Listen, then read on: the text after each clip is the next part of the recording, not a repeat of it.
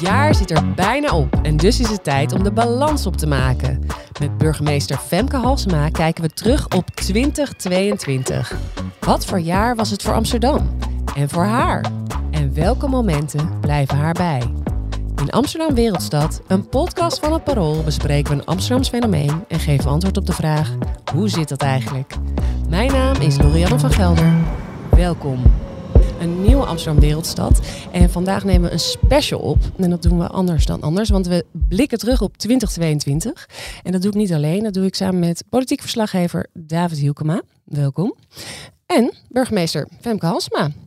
Welkom, welkom op deze zondag op uh, de redactie van het Parool. Um, we gaan zo samen terugblikken op het afgelopen jaar. En dat doen we ja, ook een beetje anders dan anders. We hebben um, een aantal kaartjes hier op tafel liggen met tien onderwerpen. En ik geef de controle uit handen, want jullie mogen straks om de beurt een kaartje kiezen en dan gaan we het daarover hebben. Ze gaan allemaal over 2022, maar ook over de stad. Ik zie bijvoorbeeld Suriname liggen. Ik zie energiecrisis liggen. David, ligt er nog meer? We hebben de narcostad Amsterdam. Is het een narcostad? We hebben de burgemeester Femke Halsema zelf. Hoe ziet haar dag eruit? Ja, jullie mogen dus om en om zo meteen een kaartje pakken. Maar allereerst, want daar wil ik eigenlijk mee beginnen. Want in zijn algemeenheid, wat was 2022 voor een jaar als burgemeester? Ik denk dat het een onzeker jaar was. En ik denk dat daar voor veel Amsterdammers ook wel teleurstelling in zit. Is dat we natuurlijk allemaal hoopten ons oude leven te herstellen na corona. En ons daar ook echt daarvan te kunnen genieten. En uh, de Oekraïne-oorlog, de oorlog in Oekraïne, die heeft dat toch wel veranderd. En um, met name door de snel stijgende armoede in de stad en de toename van de, van de maatschappelijke ongelijkheid, de onzekerheid die mensen hebben of ze geen maand overhouden aan het eind van hun geld. Um, ja, ik denk dat dat uh, het jaar vooral tekent. Dus een jaar van onzekerheden. Ik denk dat we het daar zo meteen uitgebreider over gaan hebben. Um, op uw persoonlijke gebied is het ook het een en ander gebeurd. Ja, dat klopt. U en uw man zijn niet meer samen? Um, ja, nee, ik ben. Uh, um, uh, wij zijn sinds een jaar wonen wij uh, niet meer bij elkaar. Maar we zijn wel gewoon samen gezin en zorgen samen voor de kinderen en zijn dikke vrienden. Hoe is dat als burgemeester als je dan ja, nu thuis komt zonder partner thuis? Lijkt me vrij eenzaam. Um, nou, ik werk hard. Ik heb een grote vriendenkring en er zijn kinderen. Uh, alhoewel die op reis zijn op het moment. Maar um, ja, je begint. Kijk, dat heeft ook te maken met het volwassen worden van je kinderen. En dat misschien nog meer. Die uh, hun vleugels uitslaan. Dus dat je natuurlijk ook aan een nieuwe levensfase uh, begint. En, Huh? Empty nest, lege nest. Een, een ja. beetje. Um, maar uh, ja, ook, uh, het is natuurlijk ook spannend. Nou, vanuit het burgemeesterschap gezegd, er is weinig dat werk in de weg staat. Ja, nou, dat, dat, is een groot voordeel inderdaad. Uh, we hoeven het ook zeker niet alleen maar over uw uh, persoonlijke leven te hebben. We gaan het ook over Amsterdam hebben, vooral. En ja, ik ben ook wel heel erg benieuwd wat het allereerste kaartje wordt um, wat u wilt kiezen. Oh, ik mag er eerst. Ja, ja u bent de gast. Er ligt eentje omgekeerd. Die kan ik niet zien. Nou, deze is. Oh, leeg. die is leeg. Nou, ik denk een van de hele grote gebeurtenissen, uh, de gijzeling in de Apple Store. Op het Leidseplein in Amsterdam is een gijzeling bezig in de Apple Store. Hij komt naar buiten met een mitrailleur. De politie bevestigt de aanwezigheid van een gewapende man in de winkel... en is met speciale eenheden aanwezig op het plein. Ooggetuigen zeggen dat ze schoten hebben gehoord. Oh my fucking god. Een agent van de DSI weet de gijzelnemer aan te rijden... waarna hij met lasers onder schot wordt gehouden. De man die gisteravond urenlang iemand gijzelde in de Apple Store in Amsterdam... is overleden. De gijzeling van de Apple Store. Waarom koos u deze? Omdat ik dit ook schaar onder de grootste gebeurtenissen van het jaar in Amsterdam. Omdat dat idioot is. Ik was zelf een weekje met vakantie. Dus um, loco. Was niet? Nee, Rutger Grootwassink uh, opereerde als loco-burgemeester. Heeft hij overigens uitstekend gedaan. Maar um, het is misschien ook juist als je er ver van vandaan bent. Is dat de, de immensiteit van wat daar gebeurde. En ook het angstige ervan. Wat het voor de mensen in het gebouw betekende. Wat het voor het gebouw betekende. Toen er uh, misschien ook explosieven waren. Uh, ik, ik weet dat ik ver weg echt met uh, um, uh, water in mijn handen heb gezeten. Want, want hoe, hoe gaat het dan? De burgemeester is op vakantie, u zit daar, ja. u krijgt een bericht. Van wie, wie komt, van wie komt dat eerste bericht? Um, ik dacht, ik werd door de hoofdcommissaris gebeld op het moment dat het net begon.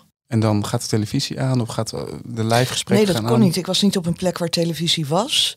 En, ehm, dus ik kon het alleen maar via mijn telefoon en via eh, wifi ehm, eh, of via, via internet krijgen.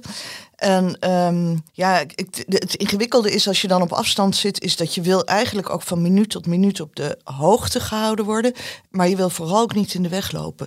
Want je weet dat je het uit handen hebt gegeven en dat anderen eh, alle tijd en ruimte moeten hebben om de beste beslissingen te nemen. Ik weet dat ik op een gegeven moment mijn woordvoerder eh, heb gestolkt en gevraagd heb of hij mij dan stiekem een beetje op de hoogte kon houden, zodat ik niet de commissaris, de hoofdcommissaris en vooral ook de hoofdofficier eh, in de weg zou lopen. Want omdat het een, ehm, een, een misdrijf was, geen openbare ordeschending, maar echt een heel zwaar misdrijf dat daar gepleegd was, was de hoofdofficier in charge, samen met de minister van Justitie. Ja, die stonden natuurlijk voor hele ingewikkelde beslissingen. En hoe zat u daar dan bij op, eh, op uw vakantieadres? Nou, ik weet, ik was op het strand. En ik was die vrouw die daar alsmaar liep te ijsberen. In enorme nervositeit langs de waterkant. En die op een gegeven moment aan mijn dochter heeft gevraagd of we alsjeblieft toch ergens even rustig konden gaan zitten. ja, precies. Ja, u, u heeft niet alleen een- een praktische functie op zo'n moment als Ja. u in Amsterdam was geweest, maar ook een symbolische functie Ja, zeker. als burgermoeder. Ja, Ja. Hoe, hoe is het dan om er niet te kunnen zijn? Ja, vreselijk. Dus ik heb ook onmiddellijk eh, nagedacht over tickets, over terugkeren.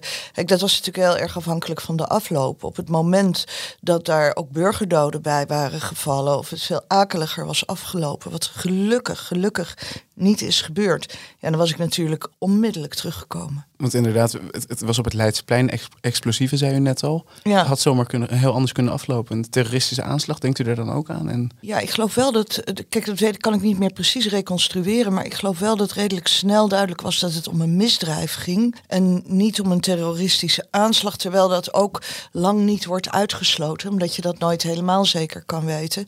En uiteindelijk maakt het voor de gruwelijkheid. Zich maakt de definitie minder uit. Weet je, het is, eh, hoe dan ook is het gruwelijk. En ehm, nou ja, dat is het. Dus ik, ik zit dan vooral eh, in angst en beven te wachten tot ik meer weet. Maar er is gelukkig, kijk, er is heldhaftig opgetreden door ehm, eigenlijk iedereen erbij betrokken. Van onze gemeentelijke handhaving die mensen op afstand hield. Politieagenten, wijkagenten die mensen weggeleid hebben. En uit het gebouw, maar ook uit de omliggende gebouwen. En uiteindelijk natuurlijk vooral ook de DSI, de, de scherpschutters, die ja, een waanzinnige afweging hebben gemaakt. Maar het meest, denk ik uiteindelijk, de man die gegijzeld is geweest. Ehm, ja, die ook in een, een seconde beslissingen heeft moeten nemen over zijn eigen veiligheid. Ehm, en die is daar ongelooflijk moedig in geweest. hij kwam niet uit Nederland, toch? Het was een... Nee, het, was, eh, het is iemand die verblijft in, in Sorry, Nederland, ja. maar hij kwam uit Oost-Europa. Heeft u nog contact met hem? Hij is één keer bij ons langs geweest eh, in de Amswoning. Want we hebben hem ook een heldenspeld gegeven voor de stad. Net overigens als de betrokken agenten. En we hebben een heel uitgebreid gesprek gehad met de hele groep van mensen die gegijzeld was. En daarna weet ik is er ambtelijk nog contact met hem geweest, maar ik niet. En hoe snel na dit gebeurde kwam u wel terug naar Nederland? Oh, ik geloof drie dagen of zo. En wat was het eerste wat u toen deed? Ehm, nou, met politie en justitie praten. En, eh, maar ja, weet je, dat is ook in hoe het in zo'n stad gaat. Amsterdam is natuurlijk een stad waar bijna dagelijks iets aan de hand is. En je ziet dat dan ook, gelukkig omdat het naar verhouding goed was afgelopen, dat eigenlijk het dagelijks leven en onze dagelijkse sores en zorgen het alweer overnemen. Is de stad veerkrachtig? Want inderdaad, u zegt van, ja, we, we hebben nogal wat meegemaakt de afgelopen jaren. Peter R. de Ja. Vries vermoord in 2021, Dirk Wiersum in 2019. Nou, er, er is een hele trits eh, op te noemen natuurlijk. Wat, wat is dat aan Amsterdam dat dat zo snel toch gebeurt? Is dat, is dat veerkracht? Is dat... ehm, ja. Ja, het is altijd lastig om ehm, zo'n uitspraak over een hele stad te doen. Want ehm, sommige mensen zijn veerkrachtiger dan anderen.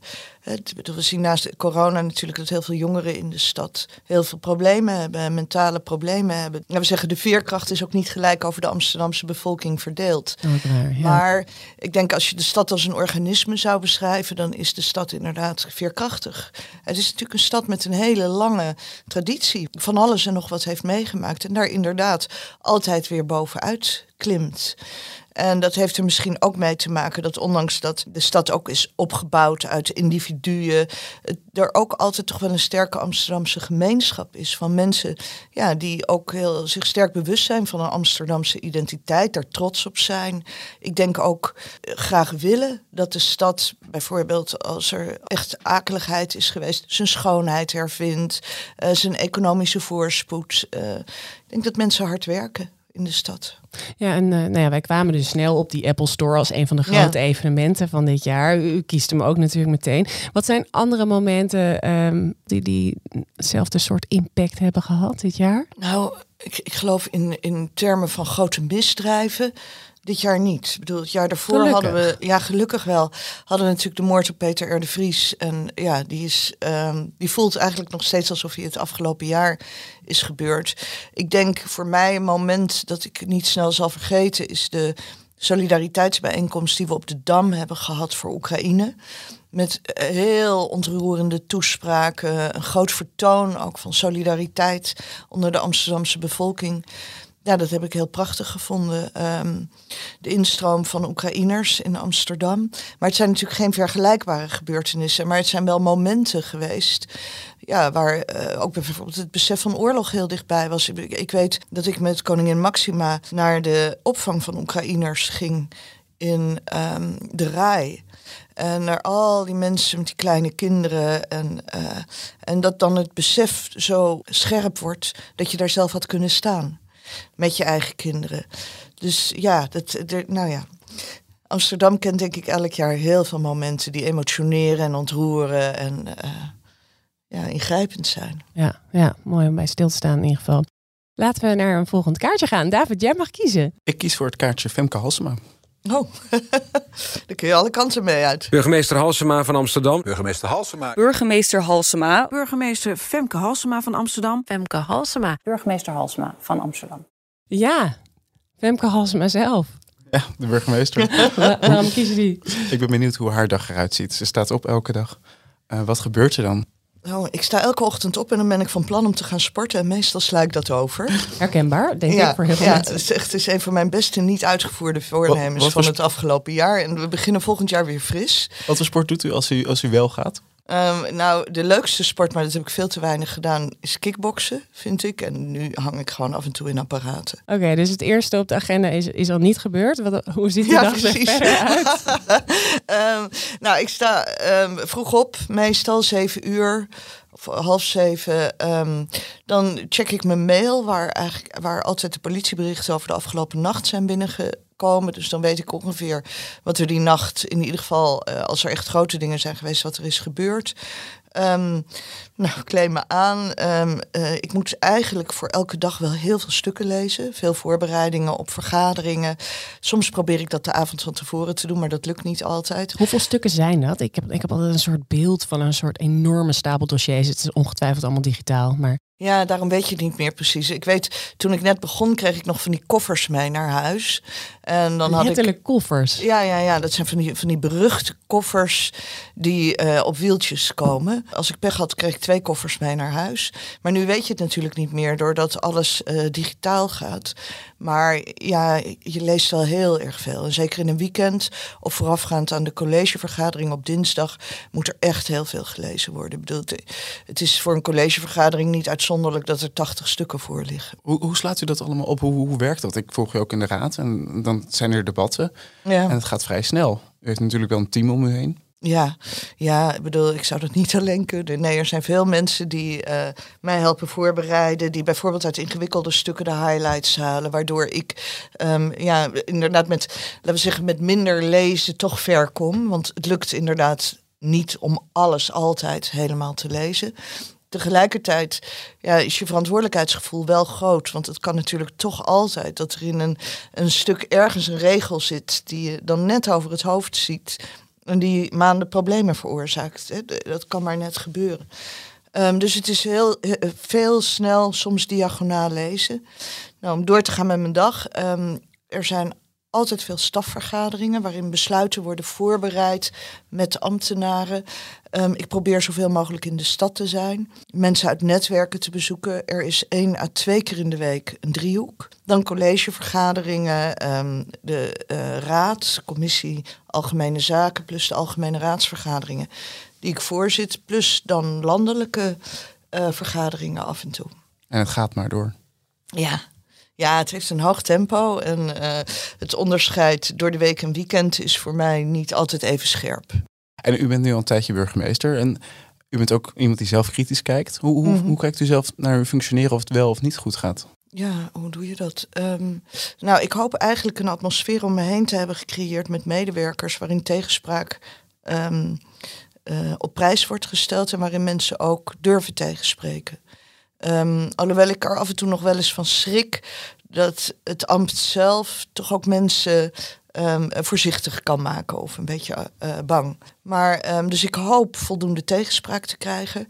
Uh, is het niet op mijn werk, dan wel in mijn ruimere omgeving. Ja, ik denk dat ik over het algemeen wel kritisch naar mezelf durf te kijken. Hoe maakt u dan de balans op zo aan het eind van het jaar? Van, wat zijn dan parameters waarvan u zegt: oké, okay, dat, dat heb ik goed gedaan. Of dat, dat had beter gekund.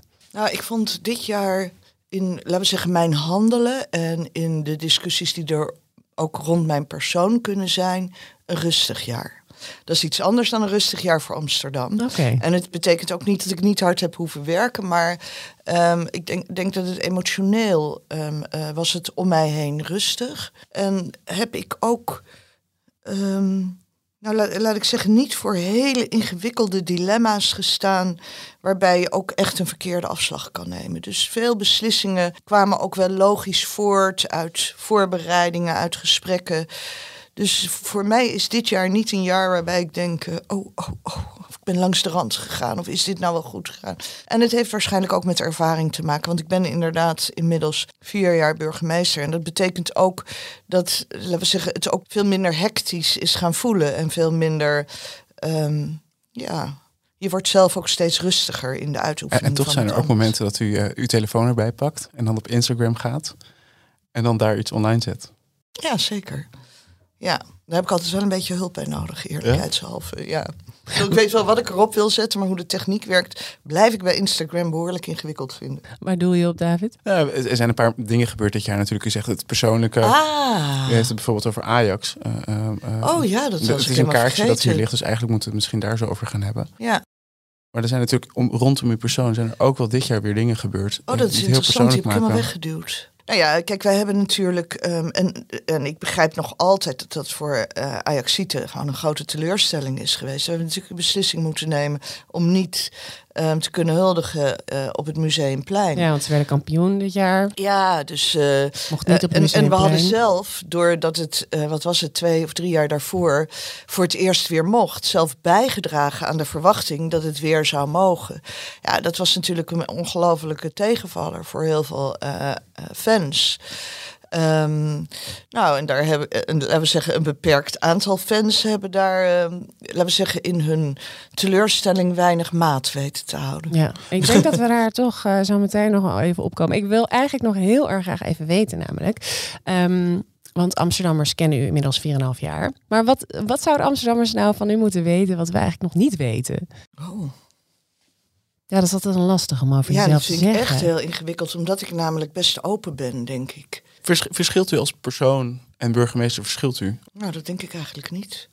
Ik denk niet dat er een heel groot verschil is tussen wie ik privé ben met vrienden en hoe ik dat ambt uitoefen. Ja, dat, je hoort, dat was overigens veel erger toen ik in de Kamer zat omdat je dan altijd van die korte fragmenten van iemand zag in een debat. En toen werd er altijd door mijn vrienden gezegd: je lacht veel meer. Um, in het echt. Ja. In het echt. Maar ja, dat, dat onderscheid tussen, laten we zeggen, in het politieke bedrijf in de Tweede Kamer zijn de verhoudingen natuurlijk veel harder. En dat, dat heeft ook gevolgen voor je expressie en je optreden. Dat is hier veel minder aan de hand. Dus nee, ik heb eigenlijk het gevoel dat ik eigenlijk altijd een beetje hetzelfde ben. En er is ook genoeg ruimte voor humor en uh, u, u, heeft natuurlijk ook lange tijd in de kroeg gewerkt en uh, heeft een heel sociaal. wel lang geleden. Heel lang geleden. Maar ja. U, ja, u heeft een heel sociale achtergrond. Uh, is, is dat ja. iets wat je, wat je altijd kunt laten zien? Er is van, van al het werk dat ik heb gedaan in de afgelopen jaren, is dit ambt de plek waar de meeste sociale vaardigheden worden gevraagd en je ze ook het meest kan laten zien. Er is de hele vrolijke kant van onderscheidingen. Waarvan ik nooit gedacht had dat ik dat zo leuk zou vinden. Het, het, het verlenen van, van ridderordes, of het, het, uh, ik verleen ze natuurlijk niet, maar het, het mogen opspelden. Oh ja, dat is leuk. Enig. Ja? Ja, ik vind echt de vrolijkste dag van het jaar is voor mij uh, de lintjesregen. Want dan mag ik gewoon een hele dag door meer dan 40 mensen gelukkig maken. Dat is echt een feestje. En voor, vooraf dacht u, waarom, waarom gebeurt dit? Of, of... Ik heb nooit zo de betekenis begrepen van uh, de ridderorde. Bedoeld, het is met mijn achtergrond, ik heb daar nooit sterk aan gehecht. Totdat je bijvoorbeeld tegenover een oude vrijwilliger staat. Die zijn hele leven op de voetbalclub achter de bar heeft gestaan. En de jonkies heeft getraind. En die is nu in de zeventig. En die krijgt een ridderorde. En dan zie je op het moment dat je naar hem kijkt of haar. Dat dat gezicht, alle emoties, de, de, de trots, zo'n heel leven wat dan even samenbalt in dat moment. Dat is natuurlijk ongelooflijk ontroerend. En dat je daarbij aanwezig mag zijn, is een groot feest. Ja. Dus dat is de vrolijke kant. En de, en de heel verdrietige kant is dat ik ook um, uit hoofden van mijn werk bij veel mensen ben die net iets gruwelijks hebben meegemaakt. In de hoop ja, dat de aanwezigheid van de burgemeester, wellicht niet op dat moment, maar in een langer perspectief iets van troost kan bieden. Dus mensen die iemand verloren hebben, die slachtoffer van een misdrijf zijn. Vindt u dat ook de leukste kant van, van dit ambt? De, de, de burgermoederkant, om het maar even zo te zeggen? Ja, uiteindelijk wel. Ja, dat is, ik heb dat ook heel uh, jammer gevonden. Ik bedoel, in 2,5 jaar corona was je voornamelijk crisisbestrijder. Um, die ook achter het scherm zat en niet dicht bij mensen kon zijn. Terwijl dat zo bij het ambt hoort en het ook zo nodig was op dat moment. Dat heb ik toen heel erg gemist. En dat vind ik dat dat dus nu weer kan. Ja, daar ben ik heel blij mee. Want dat geeft echt heel veel waarde en betekenis aan, voor jezelf aan het werk. Denkt u inderdaad die rol van burgermoeder, dat u daar ook de afgelopen jaar in gegroeid bent? Ja, dat, dat denk ik eigenlijk niet. Ja, dat klinkt een beetje aanmatigend. Maar ik denk eigenlijk dat dat altijd wel in mij gezeten heeft. Ik denk wel dat ik, uh, wat je noodzakelijk leert, is uh, iets minder meelijden. Dus met een streepje. Want je moet natuurlijk um, heel erg begaan zijn met het, uh, het leed van anderen. Maar ze hebben er niks aan als jij ook in tranen bent. En, en als na 4,5 jaar burgemeesterschap, is er een moment dat u kunt ja, aangeven, nu heb ik echt dit ambt in de vingers? Ja, kijk, ik heb eigenlijk vanaf het begin geweten dat ik, um, uh, want anders had ik het ook niet aangedurfd, dat ik de juiste houding had, of de juiste kanten, dat, dat ik er daadkrachtig genoeg voor was. Want dat zijn wel de vragen die ik mezelf van tevoren heel vaak heb gesteld. Uh, hoe opereer je als er een aanslag is? Ben je dan in staat om kalm te blijven? Um, het burgemeesterschap heeft ook veel rituelen. Je moet procedures doorlopen. Uh, je bouwt vertrouwensrelaties op met mensen. Ja, daar, daarin is er veel gebeurd de afgelopen jaren en ben ik ook daar veel zekerder in gaan opereren. Het is natuurlijk ook wel bijzonder, want u, uw, uw partij is GroenLinks, ja. is.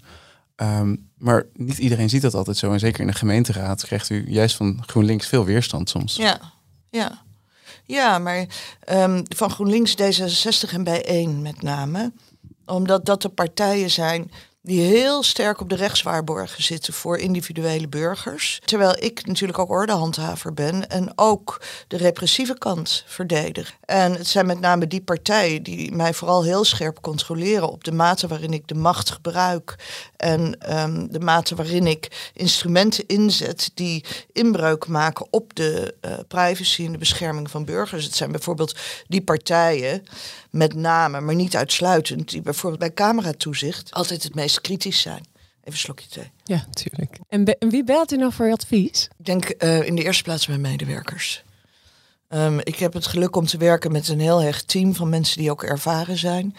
En uh, collegeleden, um, collega's, bel ik. Soms collega-burgemeesters, met name G4. Um, en verder vrienden. Ja. Ik denk dat we doorgaan naar het volgende kaartje.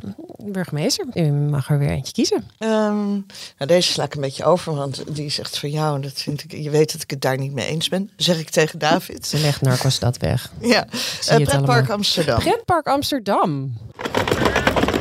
Amsterdam telt dit jaar waarschijnlijk 18 miljoen toeristische hotelovernachtingen. Volgens recente cijfers van het CBS kwamen er deze zomer 88% meer toeristen naar de stad. Oh, why did you come to Amsterdam? To uh, smoke cannabis and get high. Lots of sex, lots of weed, lots of weed, lots of sex, lots of women, lots of, lots of everything. Kotsen tegen uh, deuren aan, bewoners bedreigen, auto's in het water duwen. The major from Amsterdam was no sex, no, no drugs, no. no rock and roll. No. What the fuck, hè? Ja toch?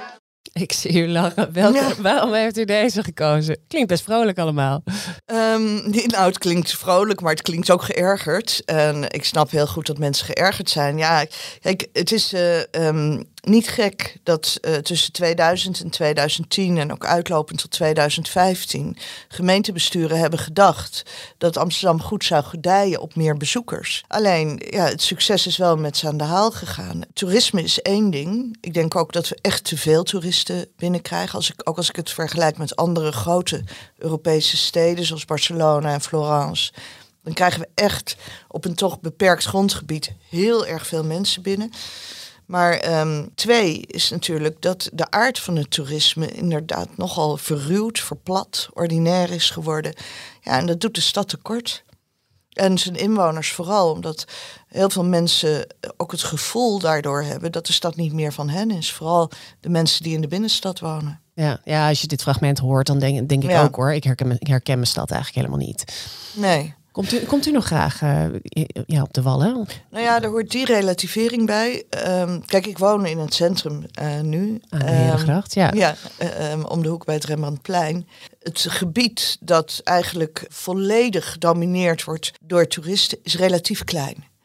Um, er zijn ook in de binnenstad nog heel veel plekken waar het wel goed toeven is. Maar het is met name een aantal straten op de Wallen waar het natuurlijk echt um, ja, een gekkenhuis is geworden. Nee, daar kom ik ook liever niet. Behalve af en toe op de Zeedijk. Omdat dat van de straten op de Wallen eigenlijk de straat is die het, het beste floreert, de grootste winkeldiversiteit kent. Er zitten jonge ondernemingen, er zitten toko's. Dus dat is ook een plek waar Amsterdammers nog komen. Ja. Misschien ook leuk om wat context te, te, schetsen. Ik weet niet of u dit weet, maar in 2018 bent u natuurlijk burgemeester geworden. Ja. En u heeft destijds ook met Arre Zuurmond gesproken. Ja. Dat is een van de weinige mensen die ging solliciteren op het burgemeesterschap om te praten over de ja. drukte in de stad. U heeft oh, er onderzoek naar gedaan. Arre Zuurmond was de ombudsman ja. die heel veel onderzoek had gedaan op de die, overlast die op de wallen. Vraag eens hoe jij dat weet. Ja, dat, ik heb ook mijn uh, bronnen. Ja, dat blijkt. Um, maar, maar het bijzondere is daarvan, uh, de, uw voorgangers die deden er relatief minder aan. Uh, ja. Burgemeester Eberhard van der Laan die heeft het wel aangekaart, maar op ja, een later tijdstip. Keisje Olongre, de wethouder, ook aanzienlijk minder. Mm. Um, ja, u begon als burgemeester. Was dit meteen een van uw pijlers? Ja, ik denk wel heel snel. Maar het, kwam, het komt natuurlijk ook... De, ik bedoel, het is niet de verdienste van mij tegenover mijn voorgangers. De tijd is veranderd. En de instroom is gewoon te groot geworden. Het succes, we zijn ten onder gegaan aan ons eigen succes. Kijk, onze, onze binnenstad is zo mooi. Het is een van de mooiste plekken, vind ik, in Europa zit natuurlijk een beetje chauvinisme bij, dat realiseer ik me. Het is maar... gewoon een van de mooiste steden. Dat mogen we, als we het ja. als ergens mogen zeggen, dan mogen we het hier zeggen. Ja, dat, Vind ik, dat vind ik ook. Dus de stad is ook echt prachtig. En als je wil dat hij ook over 20, 30 jaar prachtig is, ja, dan moet je uh, secuur ermee omgaan, want anders wordt hij leeggeroofd. De inwoners trekken weg, de winkeldiversiteit is helemaal weg. Je, bedoel, hoeveel stroopwafelwinkels kan een stad verdragen of badeendwinkels? En dat betekent natuurlijk dat ja, dan op een gegeven moment dreigt het inderdaad een pretpark te worden. En veel mensen ervaren het nu natuurlijk al als een pretpark. En tegelijkertijd gaat het ook la lastig. Het is ook ingewikkeld. Ja. En langzaam. De bewoners met ja. name. Ja, dat, dat is er heel lastig aan. Dus de snelheid waarmee je de analyse maakt. Het is een pretpark en het is niet goed. Die houdt absoluut geen gelijke tred met de oplossingen. Want hoe je het ook went of keert. Een stad laat zich natuurlijk niet van bovenaf zomaar veranderen. Dat kost je jaren voordat bewoners terugkeren. Voordat winkels veranderen. En onze bevoegdheden zijn natuurlijk ook gelimiteerd en terecht. Ik bedoel, wij kunnen niet zomaar winkels um, daaruit gooien.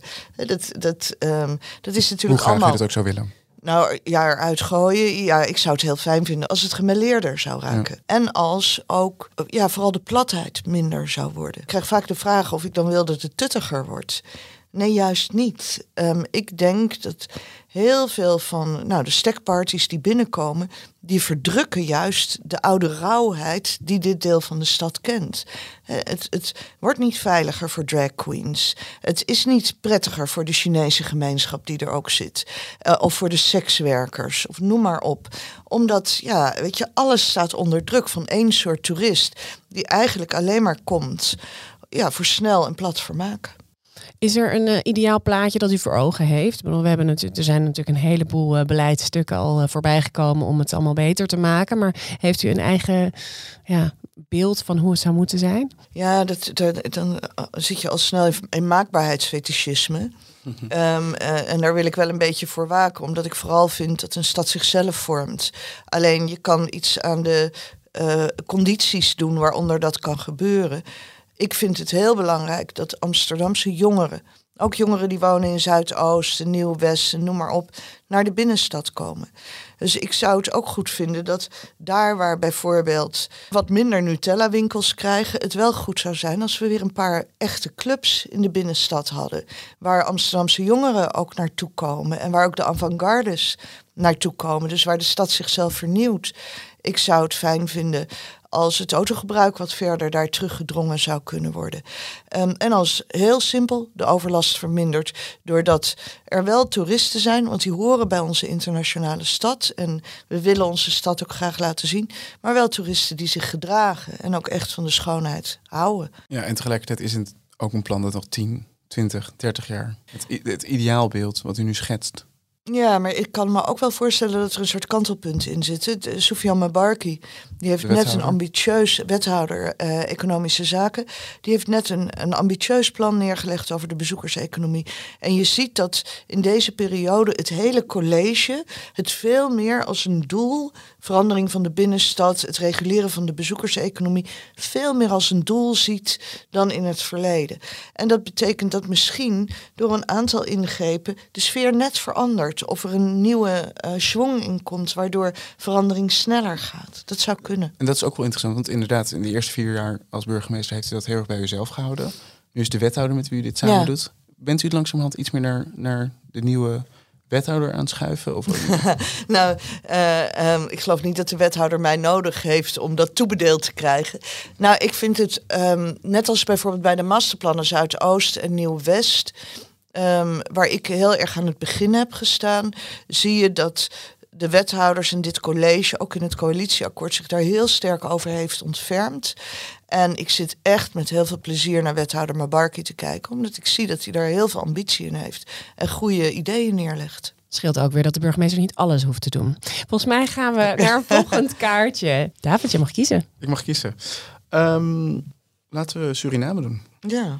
De burgemeester van Amsterdam, Femke Halsema, is in Suriname om een vorig jaar in Amsterdam getekende samenwerkingsovereenkomst te bekrachtigen. Halsema stelt dat de gemeente ervan uitgaat dat klimaatverandering geen grenzen mag kennen. Ze wil intensiever samenwerken met Suriname om mogelijk nieuwe oplossingen te vinden voor de problemen waarmee Nederland geconfronteerd wordt. Suriname. Jullie waren daar samen, toch, David? Zeker. En, uh, ja, ja, ik was er namens parool. Uh, mocht ik ook die kant op. Ja, ja, dat is heel bijzonder. Nou, ik vond het ook een hele bijzondere reis. Vooral omdat het uh, ook, denk ik, heel erg gewenst was vanuit de Surinaamse gemeenschap in Amsterdam. De contacten tussen Amsterdam en met name Paramaribo, maar ook met uh, Suriname zelf, die waren bevroren na um, het aantreden van Bouterse. Oh ja. Um, ja, dus er, er waren uh, sterke samenwerkingsrelaties. Maar die waren allemaal gestopt. Dus met het vertrek van Bouters en het aantreden van Santokki zijn wij eigenlijk heel snel die contacten weer aan gaan halen. En dat was ook een uitdrukkelijke wens vanuit de gemeenteraad, maar ook vanuit de Surinaamse gemeenschap. U was er op uitnodiging van president Santokki ook? Ja, ik geloof het wel. Ja, ja. dat klopt. Ja. ik was het even vergeten, maar dat klopt, ja. En u noemt het al bijzonder. Ja, hoe, hoe, hoe voelde het verder om in Suriname te zijn? Um, heel ambivalent. Um, ik was er um, in 2008 ongeveer geweest, dus voor het aantreden van Bouterse. En ik vond het land armer dan. Um, en dat achteruit gegaan. Ja, in een aantal opzichten echt achteruit gegaan. Ook in zijn uh, rechtsstatelijke stabiliteit, in, in zijn democratie. Je, de Bouterse heeft gewoon op een ontzettend lelijke manier huisgehouden in Suriname. En is er natuurlijk met veel geld ook vandoor gegaan. En dat betekent dat Santokki en zijn regering uh, heel hard moet bezuinigen en saneren. Um, in een periode waarin mensen het ook heel moeilijk hebben. Nou, dat zie je. Je ziet het aan de staat van uh, de huizen, de straten. Je ziet het ook aan de onvrede van mensen. Um, en tegelijkertijd, ja, het is. Het is ook, kijk, ik denk dat je Suriname echt nog steeds een jonge democratie mag noemen. Zeker na de staatsgreep van Bouterse. En er zit ook optimisme in het land en vreugde en uh, een enorm sterke wens, zowel bij jonge ondernemers in Suriname, maar ook bijvoorbeeld bij um, Amsterdamse Surinamers, om daar weer op te gaan bouwen, om daar de economie te versterken. En dat is ook leuk. Dus dat maakt het wat ambivalent. En u ging er ook naartoe met de ex het, excuses voor het, sla voor het slavernijverleden, dat u een jaar eerder heeft gemaakt. Ja. Hoe was het om daar te zijn als burgemeester met die, dat ook op uw schouders? Ja, we hadden niet een groot moment geselecteerd om de excuses daar te herhalen. Ik heb ze er wel herhaald, maar dat hebben we niet met veel poeha omkleed. Ja, ik denk dat ik in de jaren daaraan voorafgaand, in de aanloop naar de excuses, want we hebben ze nog eens een jaar uitgesteld. Uh, ook vanwege corona, vanwege een onderzoek dat in de stad werd gedaan dat meer tijd in beslag nam.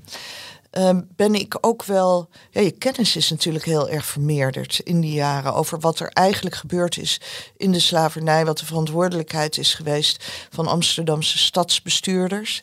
Niet de bevolking, maar de bestuurders, zeg ik maar even nadrukkelijk erbij, omdat die discussie altijd opkomt. Ja, ik heb me daar wel een bestuurder gevoeld met historie op zijn schouders. Met een besef van uh, verantwoordelijkheid voor wat er is gebeurd. En, en nu uh, is Mark Rutte, de premier, bezig hiermee. Ja. Hoe kijkt u daar naar? Ik vind het, ik ben er gewoon, ik bedoel, ik zie natuurlijk ook al het geroezemoes en gedoe eromheen. Maar ik ben ongelooflijk blij dat de Nederlandse regering deze stap zet. Want dat had ik een jaar geleden nog niet voorspeld. Dus Um, nu is het verwijt dat ze misschien te veel snelheid veel maken. Amsterdammers zijn er ook echt boos over. Ja, ja, ja, dat zie ik natuurlijk ook. Ik wil me daar eigenlijk liever niet in mengen. Dat vind ik ook goedkoop. Weet je, ik ben, ik ben hier niet aangesteld om de premier of anderen te bekritiseren. En er is ook vaak genoeg commentaar op mij. Dat we zeggen, je kan van alles zeggen over de snelheid waarmee het nu gebeurt. Maar dat het gebeurt, dat Nederland die stap zet, dat Nederland ook bereid is om te zeggen: dit is niet het einde, maar dit is het begin van een proces van verwerking en rouw en wederopbouw en van het herzien en gelijkwaardiger maken van de relaties. Ook de erkenning die toch ook vanuit de overheid op dit moment komt dat het systeem van slavernij geleid heeft tot racisme, dat nu nog doorwerkt. Ja, dat vind ik wel heel bijzondere stappen en daar ben ik wel heel blij mee. En daarbij ook het Slavernijmuseum dat er gaat komen. Ja, Weet ja natuurlijk. Nee, geen idee. Nee, dat weet ik echt niet. Er ik bedoel, ik ga niet geheimzinnig hier zitten doen. Maar er is natuurlijk een commissie aangesteld, uh, zoals gebruikelijk in Nederland, die um, daarover na moet denken. En die is onafhankelijk. En uh, daar wachten we gewoon op. Oké. Okay. We gaan uh, naar een volgend kaartje. er liggen er nog. Nou, Ajax hebben we eigenlijk al gehad. De energiecrisis misschien, armoede. Oké. Okay. Energiecrisis. Steeds meer Amsterdammers dreigen in de problemen te komen door de koopkrachtcrisis. Ook als het kabinet het energieplafond voor gas en elektra invoert, is er in veel huishoudens nog steeds sprake van energiearmoede. Ik krijg best wel veel mails en berichten van mensen die zeggen: ja, ik, ik red het gewoon niet meer. Ik maak me grote zorgen over wat dat voor veel Amsterdammers betekent. Ik heb een uh, sociale huurwoning. Uh, mijn huis is koud en tochtig. Met een uitkering is zo'n energierekening niet te betalen. Ja. Hoe, uh, hoe warm is het op de Amstwoning? Oh, geen idee. Dat is moeilijk te reguleren. Dat is het ingewikkelde. Ik woon in een gemeentelijk pand met twee, drie verdiepingen waar ik geen enkele controle over heb. Dus ik heb geen idee. Nee, maar goed, dit is uh, natuurlijk een veel breder probleem dan hoe warm ja. het op de Amstwoning nou, is. Kijk, je kan er, ik kan er heel kort over zijn. Ik hoor overduidelijk niet bij de mensen die het moeilijk hebben. En er zijn heel veel mensen die het moeilijk hebben. Ja, ja, we hoorden uw stem net ook al eventjes. Waarom koos u deze en hoe groot is dit probleem? Uh, nou, in de omdat ik, ik denk, um, kijk, voor een deel gaat het om energiearmoede, maar het is ook een breder probleem van armoede als een gevolg van inflatie. Wij, wij zien eigenlijk over de hele linie, en ik denk dat daar in het college ook echt zorgen eh, over zijn. Dat de schaal van de maatschappelijke problemen zo aan het groeien is. Of het nou om dakloosheid gaat, mentale problemen, armoede. Dat onze publieke voorzieningen dat nauwelijks bij kunnen benen. En dat probleem is niet alleen van deze winter. Dat zal nog een geruime tijd voortduren. En dat is zorgelijk. Eh, ook voor een naar verhouding altijd welvarende stad van als Amsterdam. Ook hier geldt dat er echt veel mensen zijn die, eh, ja, die het echt heel moeilijk hebben en die niet welvarend zijn. Ja, ja precies. En, en, en die kloof die wordt eigenlijk ook zichtbaarder. Want de Ja. een raakt het veel meer dan de ander. Ja, en kijk, wat daarbij natuurlijk ook heel zorgelijk is, is dat het ook jongeren heel erg hard raakt. De- ehm, eh, jongeren hebben te maken met ouders die schulden hebben, die hebben te maken met huizen waarin het onvoldoende verwarmd is, Eh, onzekerheden over eh, voldoende eten op tafel. We zien natuurlijk de enorme toestroom bij de voedselbanken, maar ook bij de particuliere voedseluitgiftes. Dus kinderen worstelen daarmee, jongeren worstelen daarmee. En tegelijkertijd hebben we ook te maken met lerarentekorten. Nou, tel dat bij elkaar op en dan zie je met name bij de kinderen in, ja, die eigenlijk de, de meeste hulp en steun nodig hebben, dat ook de problemen zich daar opstapelen. Gelukkig kunnen wij ons rijk rekenen, vind ik, met een stad en met een college dat daar altijd heel veel aandacht voor heeft. U hoorde eh, wethouder Moorman natuurlijk, die in de combinatie van onderwijs en armoede in haar portefeuille enorme aandacht heeft voor ja, met name deze groepen kinderen en jongeren die dreigen, voordat ze volwassen zijn, al een achterstand te hebben op hun leeftijdsgenoten die zich moeilijk inhaalt. Waar ik benieuwd naar ben, want u, u noemt net een paar crisis. eh, Ja. Maar het is het onderwijscrisis, het is de woningbouwcrisis. Mhm. De stad heeft veel asiel, asielzoekers, Ja. eh, statushouders, maar ook ongedocumenteerden. Drukt het niet heel zwaar? Wanneer houdt het op? Wat, wat, al die problemen die u dagelijks ervaart. Ja, overigens heb ik een, ehm, even terzijde, maar een hekel aan het gebruik van het woord crisis. Ehm, Oké, verfrissend.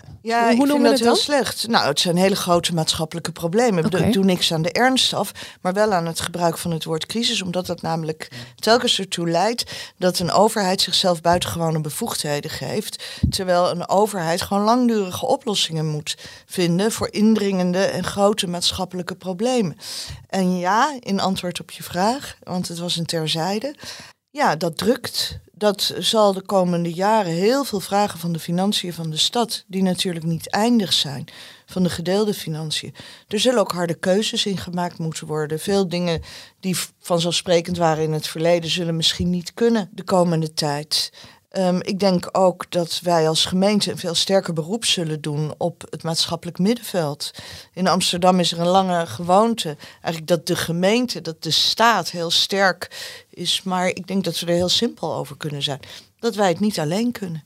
En gelukkig zie je fantastische initiatieven, zoals de twee vrouwen die anderen hebben opgeroepen om de 190 euro. Ja, ja.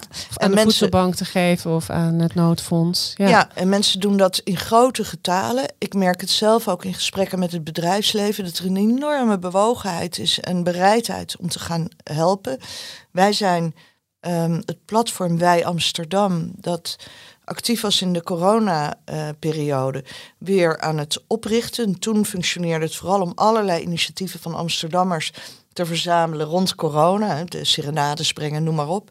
Maar nu ehm, willen we het eigenlijk vooral gebruiken voor Amsterdammers die elkaar willen helpen in situaties van, van armoede en geestelijke nood of andere nood. Wat ik, wat ik u hoor zeggen meermaals in het gesprek is eigenlijk eh, de, mooie kanten en de minder mooie kanten. Want ook hier weer de Ja, initiatieven ja. die genomen Dat worden. is ook zo. Ja, en, en tegelijkertijd is er ook natuurlijk daartegenover staat het wantrouwen dat groeit richting de politiek, waar u ook heel veel aandacht aan, aan besteedt.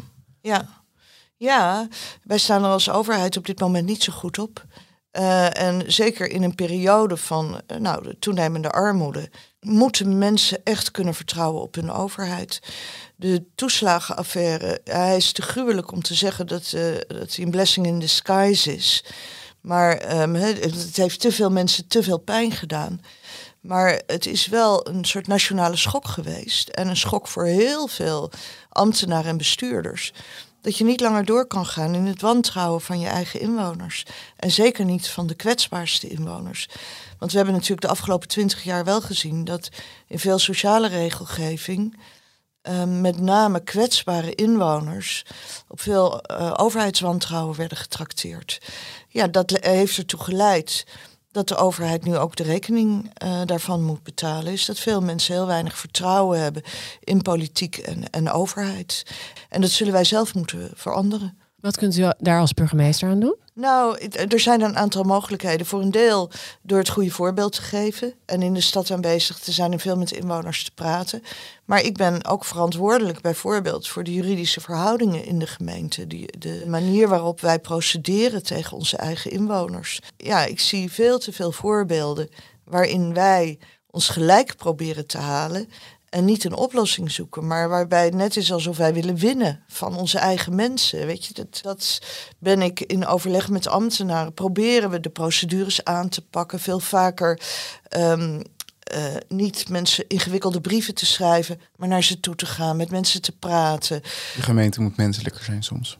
Ja, het is vooral een gemeente moet niet willen winnen van zijn eigen inwoners en niet ze gelijk willen halen, maar die moet heel dienstbaar zijn en die moet zich realiseren dat um, ja, inwoners die uh, naar de gemeente komen, ook al lopen ze soms te schelden of zijn ze kwaad of uh, toch uiteindelijk in een kwetsbaarder positie zijn dan wij met het reusachtige apparaat en al dat geld waarmee we tegen mensen kunnen procederen. En vaak als mensen kwaad zijn en ze lopen te schreeuwen, dan hebben ze ook een hele goede reden. We gaan uh, al een beetje richting einde en er liggen er natuurlijk nog een paar. Narcostad, I have to work harder. Maar ik zie hier ook nog een lege staan. En ik ben eigenlijk heel erg benieuwd wat u daarop zou willen schrijven. Oh, wauw, dat doet een beetje denken aan dat radioprogramma dat, en je dat tegeltje. Had. Ja, hm. toen wist ik ook niet wat ik erop uh, moest schrijven. Nou, dan grijp ik altijd terug naar een van mijn vaste dogma's. Oké. Kijk, waar we het nog niet over hebben gehad, is. Uh, David raakte er even aan toen uh, nou, een aantal Ajaxieten zich enigszins misdroegen. Wel, ik denk in een periode van grote polarisatie en, en, en zorgen van heel veel mensen, moeten de omgangsvormen tussen mensen en uh, tussen overheid en mensen ook een beetje zacht zijn. En er is een prachtig gedicht van Charles Bukowski, wat ik... Um, nu gaat declameren? Nou, alleen de eerste zin. Oké. Okay. Style is the answer to everything. Ga wat aardig en stijlvol met elkaar om. Want ik denk dat dat heel belangrijk is. Het is gewoon wat om, goede omgangsvormen houden, omdat we het met z'n allen soms al moeilijk genoeg hebben. Wees lief voor de stad, was wat uh, Eberhard van der Laan ja, altijd nou, zei. dit is een variant. Ja, ja, en dat is ook, daar, ja, dat, daar, dat is niet minder actueel geworden. Ja, en um, ja, to, toch nog heel even benieuwd voordat we helemaal um, ja, weer verder gaan kijken naar 2023. Kunnen we zeggen dat de stad er goed voor staat. Ja, dat is altijd zo ingewikkeld. Ik bedoel, onze economie die begint behoorlijk vaart weer te krijgen uh, na corona. Want het is natuurlijk ook Amsterdam. Hè. Uh, er zijn hier heel veel bedrijven aanwezig met, waarmee het eigenlijk ook weer heel goed gaat. Dus als je van een afstand kijkt, dan denk je, nou, um, de economie trekt weer aardig aan. Tegelijkertijd, Amsterdam moet ook echt een oplossing vinden voor klimaatproblemen. En echt, um, ja, er liggen grote problemen van maatschappelijke ongelijkheid en kansenongelijkheid, waar Amsterdam ook een oplossing voor zal moeten vinden. Dus ja, de stad nou, laten we zo zeggen, de stad staat er goed voor om de grote problemen te lijf te gaan. Oké, dus we hebben een goede basis. Ja. Ja, en dan toch de onvermijdelijke vraag. Uh, mogen we u nog een keer uh, zes, weken, uh, zes jaar, oh. zes weken, maar zes jaar bij ons hebben? Ja, dat is heel raar dat je eigenlijk op twee derde al deze vraag steeds krijgt. Ja. Het zit een beetje in de procedure, want ik ben er vier jaar en ik heb nog twee jaar te gaan. En omdat ik nog twee jaar te gaan heb, is de vraag voor mij ook echt te vroeg. En dat heb ik ook tegen andere mensen gezegd. Het is niet omdat ik daar heel spannend over wil doen. Maar um, ik ga volgende zomer daar heel goed over nadenken. Omdat ik vind dat ik uh, daarin zelf kritisch moet zijn. Kan ik de stad voldoende bieden? Heb ik voldoende energie en kracht? Wil de Amsterdammer, hè, willen ze me wel? En um, ja, is, het ook, is, ook, uh, is er voldoende balans in mijn bestaan om dat ook heel goed aan te kunnen? Nou, daar ga ik eens even heel goed over nadenken. En, um, u heeft nu en dan hoort u het vast als eerste, oh. of tweede of derde. David, David hoort het wel. Eerste. Ja, ja. ja. goed. Um, nu heeft u vakantie. Uh, ja. Wat gaat u doen? Um, ik ga een aantal dagen met, uh, naar vrienden in Frankrijk. heel veel lopen. Wat had ik zin in? en eten natuurlijk en wat drinken. En daarna ben ik thuis, half aan het werk, half een beetje aan het uitrusten. Oké, okay, en tot slot en dan? familie zien. Wat wenst u Amsterdam toe voor 2023? Ehm, voorspoed.